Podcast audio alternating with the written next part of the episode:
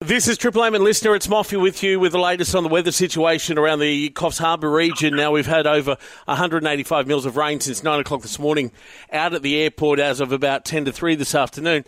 Let's bring in now Ian Horncastle from the SES. Ian, g'day. Good afternoon, Moffee. Now, Ian, what can you tell us so far? I know that uh, there's been a, a, lot of rain around the jetty area. There's been a lot of rain around Toormina and Sawtell as well.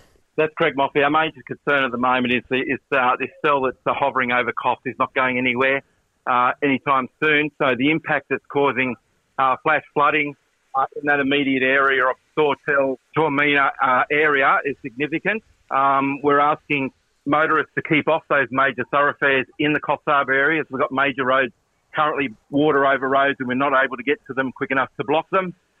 We also have some areas of Sawtell which is starting to get water into homes and we're, in the process of putting orders out there for Watch and Act uh, to be mindful of those areas and to stay clear if you're on the roads. Now, Ian, um, I've seen some photos of a, a, minor little landslide or landslip on Stadium Drive. There's a lot of water over the road around uh, Toormina and stuff like that. How many jobs have you guys um, had so far come in? We're reaching uh, at the moment up to 40 jobs that are coming in. Uh, we've also had some flood rescue uh, jobs coming in, and we're obviously on uh, our priority at the moment is life-threatening area uh, of jobs in those immediate areas. Any word at all uh, on when we can expect this rain to ease? Uh, uh, I know it is hovering at the moment over us. Unfortunately, no, the forecast was not uh, for this cell to, to hit here, uh, so unaware. Just watching the radar at the moment, it's been hovering for nearly three hours uh, off the coast and close to this area. It's also impacting north again, but it's just sitting around this area. So unfortunately, we can't um, advise of when this cell will move. Look, doesn't look like much behind that cell. So once it's gone, we should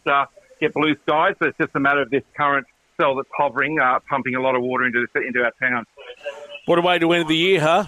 Wasn't uh, something that was expected uh, for us, no, considering what we've uh, impacted across the state and Queensland in the last week. Um, we were in a safe zone and we were the only probably area that weren't impacted. Now, of course, it's, uh, it's changed on New Year's Eve. If people need assistance, if it's life threatening, triple zero for the SES one three two five hundred. And all the best, mate. Thanks, Moffee. Ian Horncastle from the SES, and just heed that advice to stay off the roads. And we'll keep you up to date with the latest on Triple M and, of course, on LiSTNR.